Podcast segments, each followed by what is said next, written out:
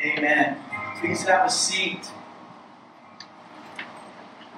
Why don't you grab a Bible, turn on a Bible, but to get to John chapter 6, we are in a study of the book of John, and uh, we started John chapter 6 a few weeks ago, and I've been on vacation the past couple weeks, and I hope you guys were blessed uh, with Kevin Fogarty and Rod Robinson over the past couple weeks. They both, they both brought a great message, and it really just touched my heart. And, and uh, just blessed that both of those guys brought a great word for you all. And, and uh, you know, even just last week, I, and I hope you guys were encouraged by Ron's message last week. You know, like he said, he hadn't preached in, in a few years, and, and he, you know, he may not have come across as nervous, but he said, I'm nervous, but he brought a great word because we all have prodigals in our lives, and, and I was just just grateful for him and Kevin to be here. So thank you all for encouraging them. And but hey, we are in John chapter six, and when we left off a few weeks ago, we were in the beginning of John chapter six with Jesus, and, and it's the feeding of the five thousand. But we know that that was just 5,000 men. It was probably a, a crowd more of 15 to 20,000 people. And uh, we entitled that message When You're Facing Overwhelming Odds because you have 12, the 12 disciples and Jesus, so 13 guys sitting there on a mountain, and you have this huge crowd coming toward them and overwhelming. And that's what we looked at a couple weeks, you know, before I went on vacation. And today we are picking up that account um, with Jesus dismissing the crowds, and now we're at the event where Jesus walks on the water. Now, here in John chapter 6, John compresses that event into five verses. He doesn't really expound that much. He doesn't really ex- just show a lot of detail. He just like gets to the point. There it is, done. Jesus walks on water, done. Well, Matthew and Mark are the other two books that this account is in. Luke, it's not in, and we don't know why Luke didn't write on it, uh, but he didn't. But Matthew and Mark are more detailed. So John is kind of like the broad brush of a painting. Matthew and Mark are more of the fine details of the painting. So here's what I'm going to do today I'm going to preach this text, but I'm also going to refer to Matthew and Mark to fill in some of the gaps. Okay? And, and, and to give the broader picture, to give more impact to this story. And, and so today, um, that's what we're looking at is John chapter 6, starting with verse 16. Let me read our verses and let's see where we're going today. It says, When evening came, his disciples went down to the sea, got into a boat, and started across the sea to Capernaum. It was now dark, and Jesus had not yet come to them. The sea, of, the sea became rough because a strong wind had, was blowing. And when they had rowed about three or four miles, they saw Jesus walking on the sea and coming near the boat, and they were frightened. And but he said to them, It is I, do not be afraid. Then they were glad to take him in the boat, and immediately the boat was at the land to which they were going. Compressed story right there, isn't it? I mean, John just gets to the point. We're out on the boat, it's raging, Jesus walks on the water, over and done. Not much to preach there, is there? So that's why I'm going to Matthew and Mark also. But I want us to see what's going on here, where we're going today. Notice it says that the disciples went on the boat and were on the sea. And notice how it describes it. It says it was dark. Jesus wasn't with them, and the sea became rough because a strong wind was blowing. Here's how Matthew and Mark describe this. It says the boat in Matthew chapter 14, verse 24, it says the boat at this time was a long way from land, beaten by the waves, for the wind was against them. In Mark chapter 6, verse 48, it says they were making headway painfully, for the wind was against them. So the disciples are on in a boat on the Sea of Galilee. This is where they were when they were feeding the 5,000. They were up on in a mountainous range and they went down the mountain, got on the boat, got went out to the sea. And it, the Sea of Galilee is in northern Israel. It's about 13 miles long and 8 miles wide. It's not like the size of Lake Michigan or anything, but it's still a pretty large body of water. Okay? So Jesus is saying, hey, it's time to go. And they're in the boat, and it says they rowed about three or four miles. I don't know about you, but that's a lot of rowing, with or without wind. Okay? So they had rowed about three or four miles. And notice it says the wind happened. The waves were crashing. Well, here's what we can know about the Sea of Galilee it, it, it was a lower elevation than the mountainous ranges around it. Jesus and the disciples were up in the mountainous ranges. And here's what would happen a lot of times is that winds come up over the mountains, sweep down the mountains, and go across the water, and before you know it, a storm is upon you. That actually, how many of you ever driven through Buffalo? Anybody driven through Buffalo? How many? Notice Paul's hand went up real quick. Here's what happens in Buffalo. We went up to Maine a few years ago, and we drove in January. Good weather everywhere until you hit Buffalo. Because you're thinking, well, why? What's so special about Buffalo? winds coming off the lake. And it's called Snowfront Lake, or lake, lakefront snowstorm. So we get to Buffalo, and guess what we're pummeled with? Snowstorm. And we're, we're pulling over, sleeping in the car in a, in a parking area during the storm. We get out of Buffalo, nice weather all the way to Maine, come back through Buffalo. Guess what we get hit with again? Snowstorm because of the, the, the, the winds coming off the lake and bringing the storm with it out of nowhere. That's what happens on the Sea of Galilee. So these guys are on this lake and a storm comes out of nowhere. But look how it describes it. It was dark outside, the sea became rough, and the wind was blowing. Look at these verses. It says, They were beaten by the waves, and the wind was against them. They were making headway painfully. As I read these verses, here's what I thought of. That sounds like life.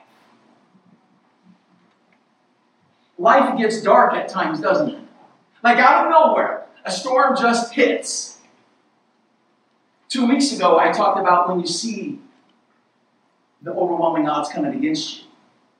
Now it's the storm just on you, and you're smack in the middle of it and it's dark at times. The wind is just, it seems like the, the wind of life is just blowing against you. The waves are just beating down on you. And do you ever feel like you're just making headway painfully? Like, where did this come from? Why are we in this? And it just is hard. And these guys were rowing hard and going hardly nowhere.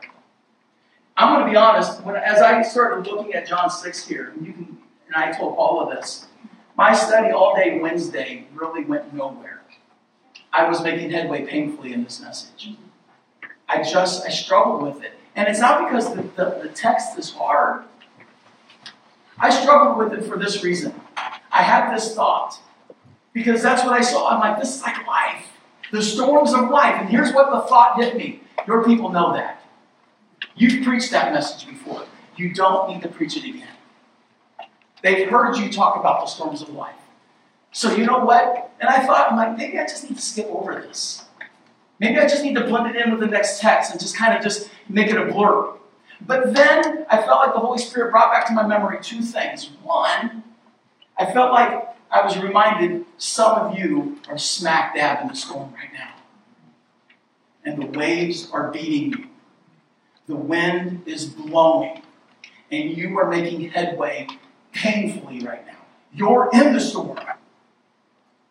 And then I re- was reminded of what Peter says in 2 Peter chapter 1. Peter's been teaching these people certain doctrine, and he says, I am going to continually remind you of these things, even though you know them, and you are firmly planted in the faith that you have. I know you've heard me preach these messages. I know you two, three weeks ago. It was in this, I was in this lane. But here's the thing. It is not when life is easy that people get angry with God and walk away. When do people shake their fists at God? In the storm. It's when people are suffering, when people are, are feeling the storm, the trial, the fiery trial in life, that's when I've seen enough people say, God, I don't like this, and I'm angry at you, and they walk away. So, guess what I want to keep doing? I'm going to keep reminding you you're going to go through the storm. And I want to keep preaching messages like this because I want to see your faith anchored to Christ. I don't want to see anybody go, you know what? forget this. If this is how God is, I don't want any part of it. So I'm going to keep reminding you. Whenever, see, this is one thing about preaching through a book. You just got to preach what's next. And so if, if there's another storm in three chapters from now, guess what I'm preaching on? Another storm. Because how many of you know um, life doesn't just give you one storm and you're done? Some of you have had multiple storms right off, like one right after another. Maybe you're thinking, well, Jim, I'm not going through a storm. I've never really had anything bad. Well, just wait, it'll come. It's coming knocking on your door. And the question is, is when the storm hits, what do you do? So that's what we want to look at today, is when you're in the storm. And I've just and simply entitled the, the message today, In the Storm. So here's what we need to do. Here's the first thing when you're in the storm. Number one, there on your outline, I would encourage you to take notes. When in the storm, trust in Jesus' direction. When you're in the storm, you've got to trust in Jesus' direction. Now, in verse 16 of John, it says, When evening came, evening would have started somewhere around 6 p.m. Okay? So at 6 p.m., the evening hours start to come. It's going to start getting dark about this time. It says that when evening came, his disciples went down to the sea and got into the boat and started across the sea of Capernaum to Capernaum. So John makes it sound like that the disciples just made up their minds to go. But look at how Matthew and Mark describe it. In Matthew 14, verse 22, it says, Immediately he, Jesus, made the disciples get into a boat and go before him to the other side while he didn't dismiss the crowds. Mark 6, verse 45 says, Immediately he, Jesus, made his disciples get into a boat and go before him to the other side while he dismissed the crowd. So let me ask you, did the, was it just the, the disciples making the decision, or did Jesus tell them? Jesus told them, guys, get in a boat, go across the sea, I'll catch up with you later. He made them get in the boat. Okay? So they get in this boat, they get out there on the sea, and before they know it, what happens? Hello, storm. The winds start blowing, the waves start crashing, and now they're about halfway into the lake, and now they are barely moving because the storm is raging so bad. So here's the question you and I have got to ask. When Jesus said to them, and he made them get into the boat, he said, I want you guys to get in that boat and go across the sea. Let me ask you, did Jesus know that storm was coming? Absolutely, he did. He knew that storm was coming. Now, let me ask you this. Could he, you know, I mean, we're going to see later on when he gets into the boat that the waves calmed and the, the wind ceased. He stopped it. So let me ask you, could he have prevented it from coming? Absolutely. but guess what he did? Guys, get in the boat, go out to the lake. He directed them into the oncoming storm. He allowed that storm to come down upon that lake. That's hard for you and I to grasp sometimes, isn't it? Because we here, we learn, we are taught, well, wait a minute. Isn't Jesus supposed to, to love us and care for us and take care of us and comfort us? Doesn't he, isn't he supposed to bless us and give us good things? Isn't he supposed to bring us victory and deliver us from things? To that I say, yes, he does. Then why would he do something like this? Let's go back to what these guys just experienced. Remember, they just saw Jesus perform a miracle like no miracle before. There was about 15,000 people with no food. And Jesus said, hey guys, where are we getting food to feed all these people? They're like, well, I don't know. But Andrew shows up with, with, with a sack lunch with five loaves of bread and two fish. And he's like, well, Jesus, if you can do anything, you can do something with this. And miraculously, they see Jesus feed all these people until they had to unbutton their shorts because they ate so much and they had 12 baskets left over. Let me ask you if Jesus is just always blessing you and giving you just good things and always just taking care of you and never testing you, never trying you, what would happen to you as a child? get spoiled. He was teaching these disciples, guys, you saw something great. Now let me put it to the test. You see, in the Bible, you're going to see usually two types of storms that, that God may allow into our life. One type of storm is this a storm of correction. You see this with Jonah. Jonah was on a boat, on the sea, and out of nowhere, what happened? A storm. And it was God that brought the storm upon the boat for one only reason to get Jonah back on track. Because Jonah made a decision. He's like, I don't want to live and do what God says. I want to do what I want to do. I'm going to go where I want to go, and I'm not going to go where God wants me to go. I'm not going to go talk to those people that God wants me to go talk to. Forget that. I'm going to go my way. Let me ask you, you ever do that? You know what the Bible, see, the Bible is God's Word. And the Bible lays out what God wants for our lives. First thing He ever wants for our life is for you and I to have salvation. He wants you and I to come to know Him and have a relationship with Him. But He sets a, per, a parameter on that. He says, the only way you have salvation is through my Son, Jesus Christ. And you've got to accept Him by faith. But how many people are like, no, no, no, not going to do it. I'm going to walk my own way, do my own way thing. I'm going to get to heaven by myself. God's Word gives us a lot of direction of how to live our life, how to live it right, things to avoid. But how many of us, me included, go, you know what, I know a better way. I think I know, I, I know a shortcut. I know, God, you tell me to do that, but I don't feel like doing that right now. I'm going to walk my own way, do make my own decisions. And guess what happens when you and I live life on our terms? We make a mess of things. How many of you know sometimes the storm in your life may not even be God bringing in? You and I can make so many bad choices, we bring the storm into our own life. Because when we avoid and ignore God's word long enough, and we just simply do what I want to do, and we're making bad choices, making bad decisions, and when the storm comes in, I can't sit there and blame, you know, Joe Bag Donuts over here.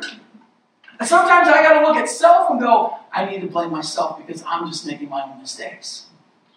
But there are times when you and I are deciding to live away from God's word that God will bring a storm into our life for Jonah, just like Jonah, to get us back on the path, to wake us up.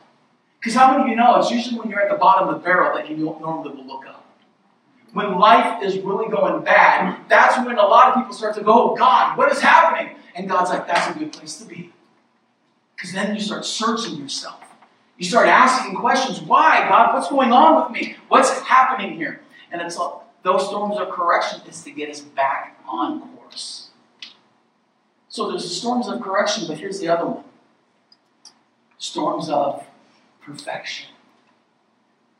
And I think this is a storm that the disciples are in right now a storm of perfection. Because Jesus, here's the one thing about Jesus and God and is they want us to learn to walk by faith. The disciples were always with Jesus. Jesus did everything. The disciples just had to stand back and watch and be overwhelmed. Wow, look at that. That's awesome. And he's like, now I gotta, I gotta put you out here to see if you'll still trust me. You still trust the Father. And he has to put him in a storm. You know, there's a movie that came out uh, back in 2000 with Matthew McConaughey called U571. It's about a, it's a true story during World War II where um, U.S. sailors um, overtook a German U boat. And they were trying to get the Enigma machines off there to figure out the encryption of the German forces. So they take over this German sub and they go down in the water. And Matthew McConaughey is the commanding officer. He goes to the mechanic. He's like, man, you need to test everything and find out if it's working right. So the mechanic is taking his hammer and he's going to pipes. He's going.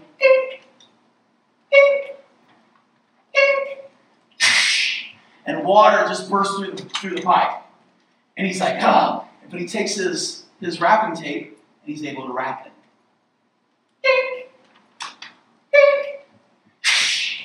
Another pipe burst. He's testing that pipe to see where the weaknesses at so I can fix it. God allows storms into our life to test our faith.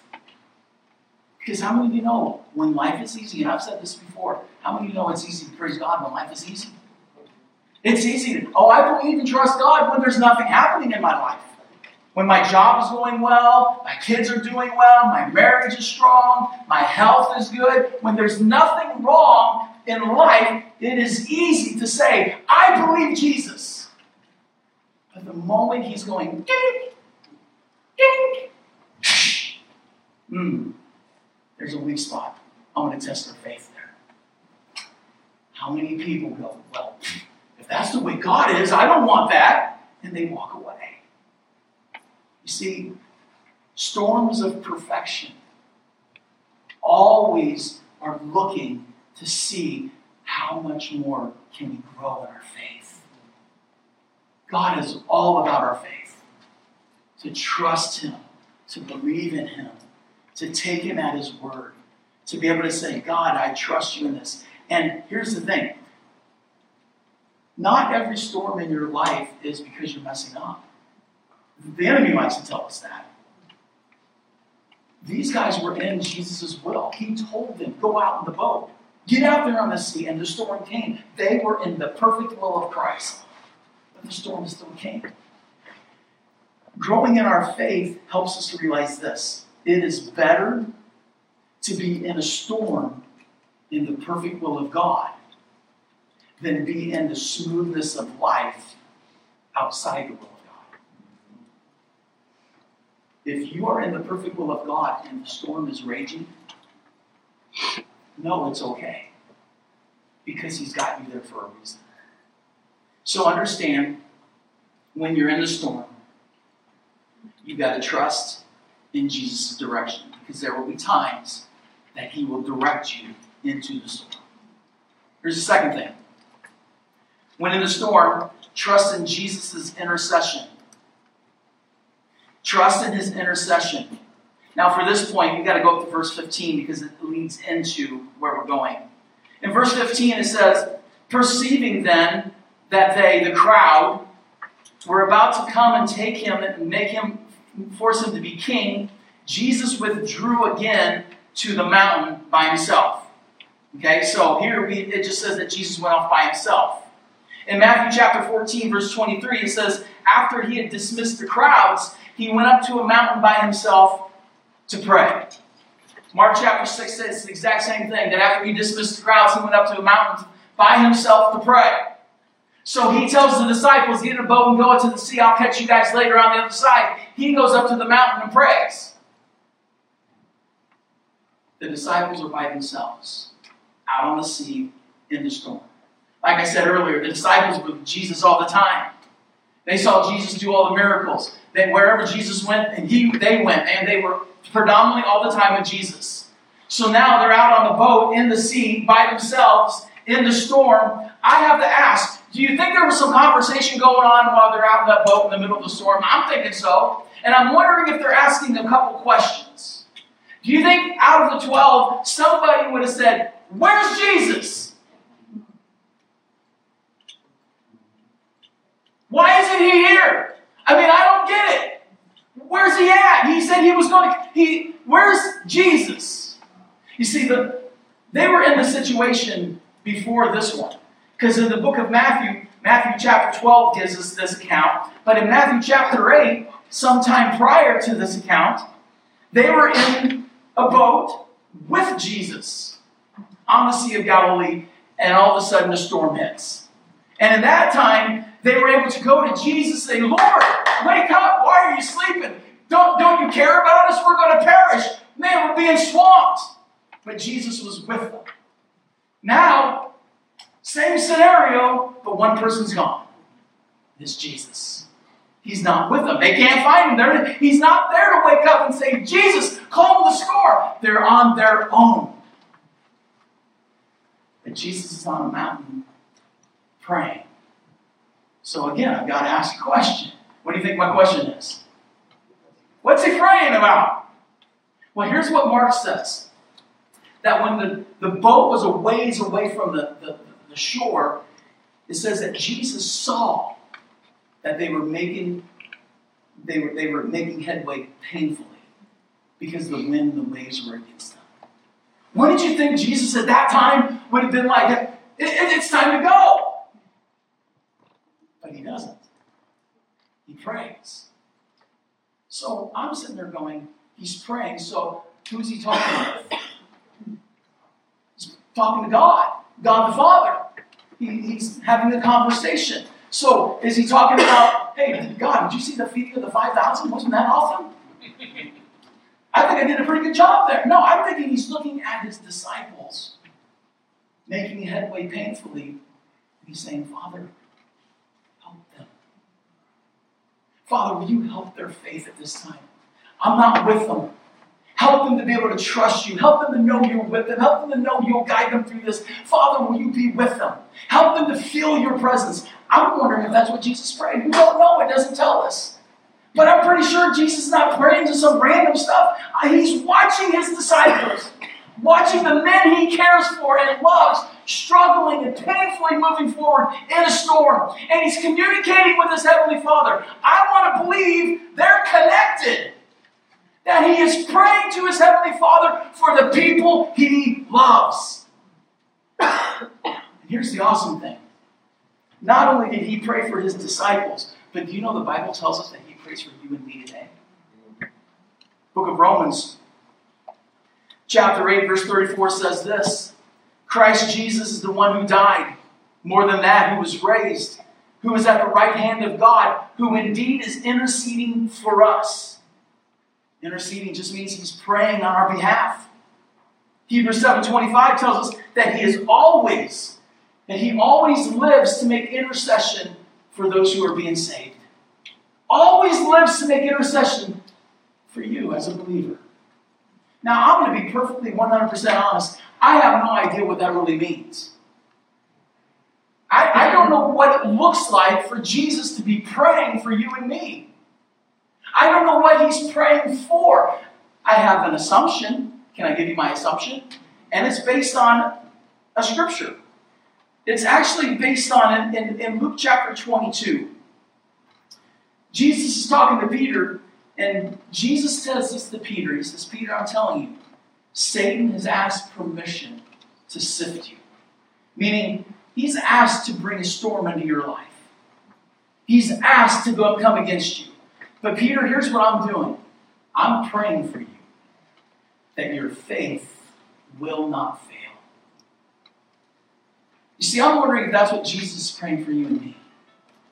That when you're in the storm, when you're smack dab in the middle of the pain, in the middle of the hurt, in the middle of the I don't know what's happening here, that Jesus is presently praying for you. That he's praying, Father, help them. Be with them. But also, I'm wondering if he's communicating to the Holy Spirit now. Some of you know God the Father, God the Son, God the Holy Spirit are all one, and they're all intermingled. They're all talking to one another. So I don't believe they're all like separate doing their own little thing. They're all communing to one another. So I'm wondering if, if Jesus is communicating to the Holy Spirit, going, whisper to their heart. Because how many of you know when you're in the middle of the storm, you and I still have to choose whether we trust God or not? God doesn't force you to trust Him. Okay? But here's what I do believe I believe the Holy Spirit prompts our heart, reminds us of what the Word says. Like I just said about this message, I was struggling with it, and I just felt the Holy Spirit bring back to my heart and go, hey, Jim, Peter reminded his people all the time. Maybe you need to do the same. I believe that's the Holy Spirit speaking to me through the Word. So I'm wondering if, if God speaks to the, or Jesus prays and speaks and communicates with the Holy Spirit to be like, hope, God has you. You're in the storm. You can trust Him. He loves you. He cares for you. He's not abandoning you. He'll never leave you, never forsake you. That's what the Holy Spirit does. Tries to strengthen us and take the word that we know and remind us so that when we're walking day by day in the storm, we have the confidence of knowing I can trust. Knowing Jesus is praying for me, knowing that Jesus has this thing. Here's the third thing. When in the storm, trust in Jesus' timing. This is a tough one right here. Trust in Jesus' timing. Now look at verse 19. It says, When they had rowed about three or four miles, they saw Jesus walking on the sea and coming near the boat. So they had rowed some time, and then they saw Jesus. Matthew chapter 14, verse 25 says it this way In the fourth watch of the night, he came to them, walking on the sea. Matthew 6, 6 verse 47 says, And when evening came, the boat was out on the sea, and he was alone on the land. And he saw that they were making headway painfully, for the wind was against them. And I love this. And about the fourth watch of the night, he came to them. He saw they were struggling, but he waited. You see, the, the time, as I said, at 6 p.m. is when evening started. From 6 p.m. to 9 p.m., the first watch. From 9 to midnight, second watch. From midnight to 3 a.m., the third watch. From 3 a.m. to 6 a.m., the fourth watch. They went out when it was evening. Sometime around 6, maybe 7 o'clock at night, they were out on the water. Jesus is on the mountain praying. But in the fourth watch of the night, watching them painfully struggle, he goes out. So, somewhere between seven, eight, nine, ten hours, Jesus sat on the mountain. And his disciples painfully struggled with that boat. And were only able to get about halfway through that lake because the wind was against them, the waves were beating on them. Does that ever seem like life to you? Everything is against you. It is beating against you. You are making headway painfully. And let me ask you do you ever ask, Where is God? I believe there are three questions that Christians ask when we're going through a storm. One is where, two is why, three is when. Where is God? Why is this happening? When is it ending? Three questions that a lot of times we may not know answers to. But the when is a tough one. Because, um, especially as Americans, we're trained to be impatient. Honest time, how many of you just love to wait? You're at the doctor's office, doctor will be with you momentarily. Dude, 30 minutes, man. Come on already. I, I we don't like to wait. We are programmed that if you want it, you can have it when? Now. I mean, if you want, you don't have to wait down the road to see a movie anymore, man. All you got to do is just stream it. And there it is. Amazon, man, you need something, they'll give it to you in two days or even a day. Dating is changed. Now all you got to do is swipe an app. There she is, right there. eHarmony even says it that most people find love in 14 minutes. 14 minutes? Really? What was I doing all this time before I knew? It took me how long to fall in love with you? I mean, a little more than 14 minutes, maybe 16 and a half. But four, really? You find love in four? You see, microwave love, even. We want instantaneous results. And guess what we do? We apply our instantaneous mentality to God. God, we want it now. God, where are, where are you? Why are you not moving? And we want the storm. Usually we want the storm to win, win. When Paula says, now, I want it to end yesterday. Let, let's get this done. But God doesn't move that way. You know, Isaiah chapter 15, God tells us this. He says, My ways are not your ways, and my thoughts are not your thoughts. I sometimes think he should have added one little more thing to that. My timing is not your timing. We want God's timing to be our timing. Or actually, we want our timing to be God's timing. God, I want out of this now. But, gang, here's the truth. And this is where you and I, trusting in the timing of, of Jesus, is so important. Get out of self, get, get, get rid of your own timetable. And if you can trust in God's timing, you've got to understand this. If you have a prodigal in your life, you don't know when they're coming back. I was a prodigal. Well, I grew up in the church, but I didn't come to know Christ until 1992 when I started this church. My mom, um,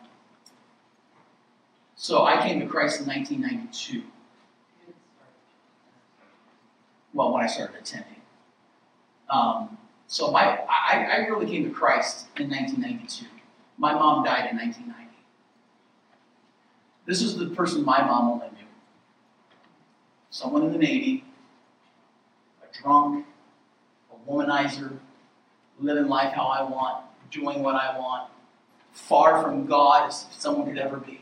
That was the only person she knew. But I know she prayed for me. Her and my grandma, they, they both prayed for me.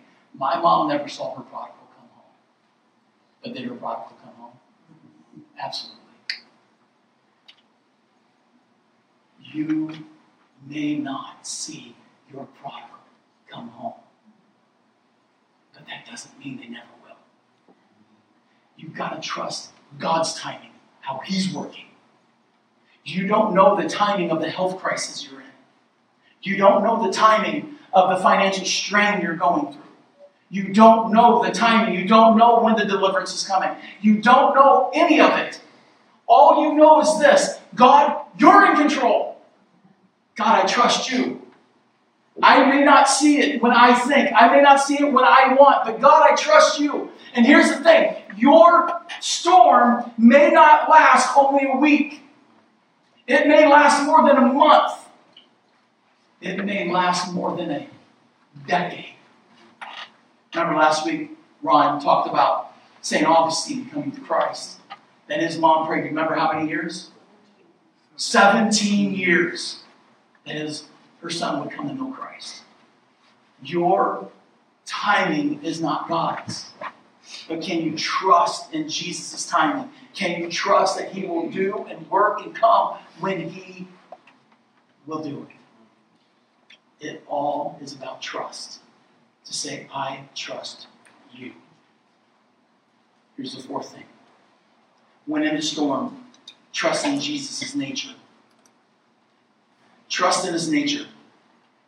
So he's walking on the water. He comes to them and says they were frightened. But look at verse 20. He says, He said to them, It is I. Do not be afraid. Those three little words, it is I, that is actually the Greek translation from the Hebrew expression that that Moses asked God, when I go to Egypt, who do I say you are? I am. That is what Jesus basically said right there. When he says, It is I, it is the Greek translation of I am. Basically saying, He says, Oh, by the way, God Almighty is now here. That's why if you look at the next verse in chapter 21 here, or in verse 6, chapter 6, verse 21, it says, They happily put him in the boat. Because they're like, Oh, God's here. Put him in the boat. We're okay now the character of God, the character of Jesus, you and I have got to trust. He doesn't change it. He's always the same. And so you and I have got to know that the great I am is in the middle of your situation. The great I am is showing up. The great I am has it under control. The great I am has your life in his hands. Can you trust that? Can you trust in the character of who Jesus is? Can you trust that no matter what is going on, that you can say, Jesus, I trust you. I believe in you. I trust in your word. I trust in your promise. I trust in your character. I trust in who you are. I trust in your nature. I trust that you have me. I trust that you see me. I trust that you know me. I trust that everything about what's going on in my life right now is not caught you off guard, that you have perfectly ordained everything that's going on right now, and you will perfectly ordain seeing me through this. I trust you. Trust you. Because when you're able to say, I trust you, you're able to sing, it is well. Because if you can't say, I trust you, you'll never be able to say, it is well. You see, when you and I, here's when you and I begin to sink. This is where Matthew now picks up the story. When you and I can't come to that place where I say, I trust you, you're going to start to sink. Because in Matthew chapter 14, verses 28 through 38, Jesus is walking on the water. They see him, and he's like, It's I, don't be afraid. And Peter says this He says, Lord, if it is you, command me to come to you on the water. And Jesus said, Come. And so Peter got out of the boat and walked on water and came to Jesus. But when he saw the wind, he would have seen the waves. He, he like, like this is impossible. It says he was afraid and he began to sink and he cried out, Lord, save me. Jesus was on the water. He was far enough away from the boat that they weren't sure who it was. How many of you, if you were ever out on a lake fishing and you saw some kind of figure walking on the water, you'd be a little freaked? Anybody other than me? They saw something. They didn't know quite who it was because Peter would have known Jesus like that. But he's like, if it is you, I can't really tell because the waves, the, water, I, it's in my. If it's you, Jesus, tell me to come out there. Come on out.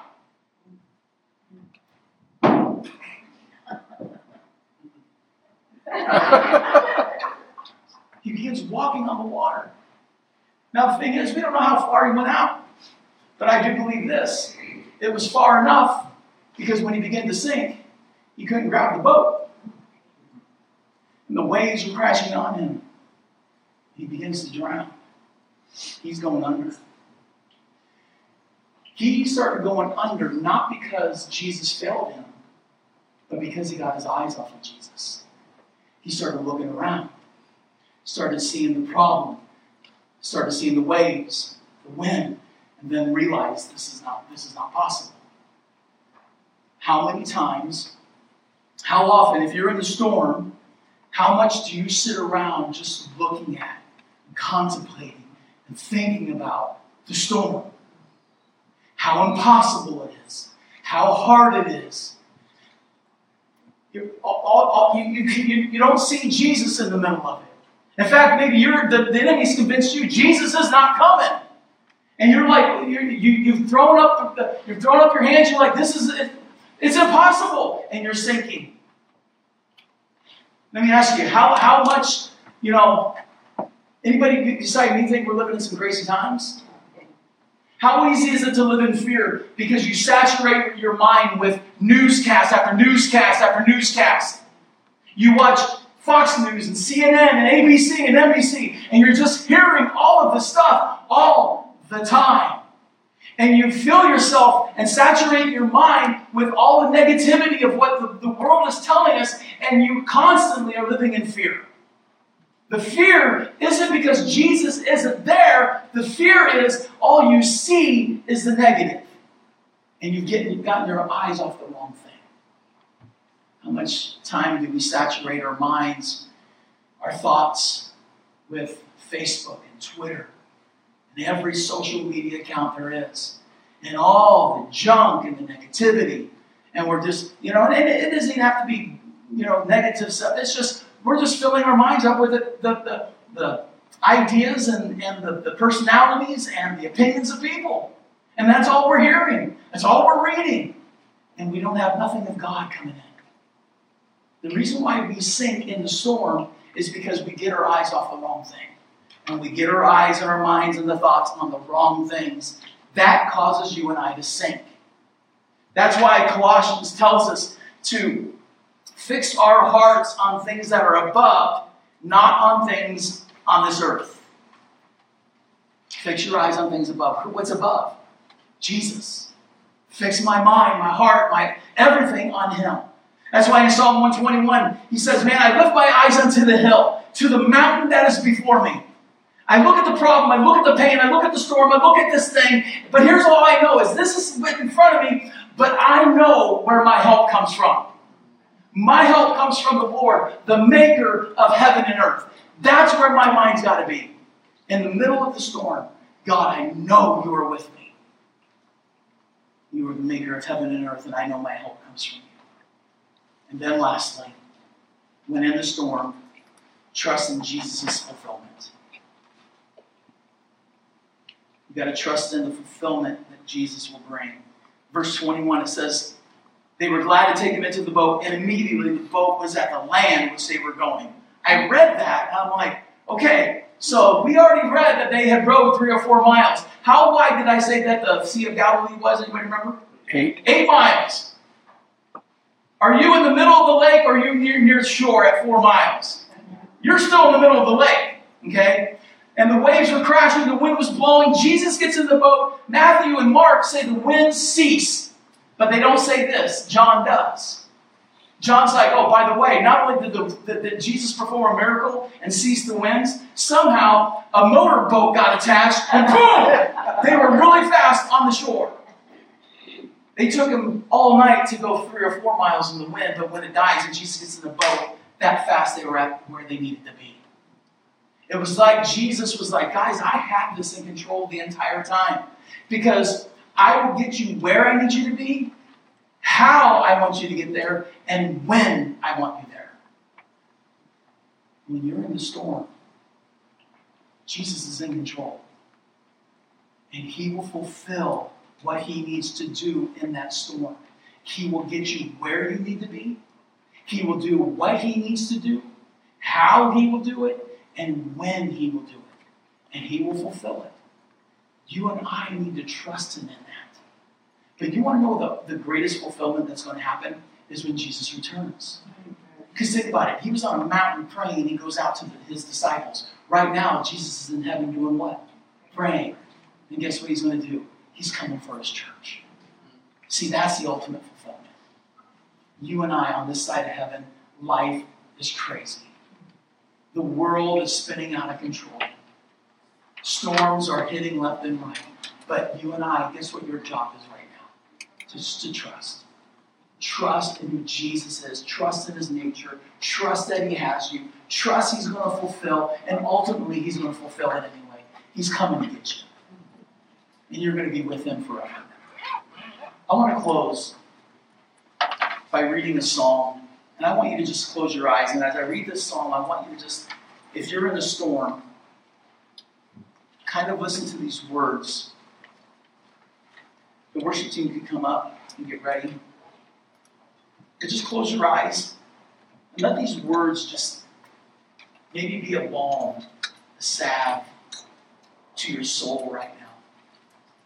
Let these words just just pour over you and, and pour into your mind, into your soul. Let them, let them bring encouragement to you. And Psalm 46 says this God is our refuge and strength, a very present help in trouble. Therefore, we will not fear. Though the earth gives way, though the mountains be moved into the heart of the sea, though its waters roar and foam, foam though the mountains tremble as it's swelling. There is a river whose streams make glad the city of God, the holy habitation of the Most High. God is in the midst of her. She shall not be moved. God will help her when morning dawns. The nations rage and the kingdoms totter. He utters his voice, the earth melts. The Lord of hosts is with us. The God of Jacob is our fortress. Come, behold the works of the Lord, how he has brought desolations on the earth. He makes wars cease to the end of the earth. He breaks the bow and shatters the spear. He burns the chariots with fire. Be still and know that I am God. Father, we thank you that you are the Lord God Almighty. And Father, in the storm, we know you are in control. You are God. And I pray that, Lord, those who are in the storm right now, that they can see you, they can trust you, they, they, that even though the earth is giving way, the sea is turning, the, the mountains are crumbling, let them be able to know I don't have to fear, for my God is with me, my rock and my refuge. And that in this moment, these storms, we can be still and know you are God. And that, Lord, day by day, no matter how long the storm rages in our lives, that we will say, I choose to follow by faith and I trust you. So, Father, we praise you in Jesus' name.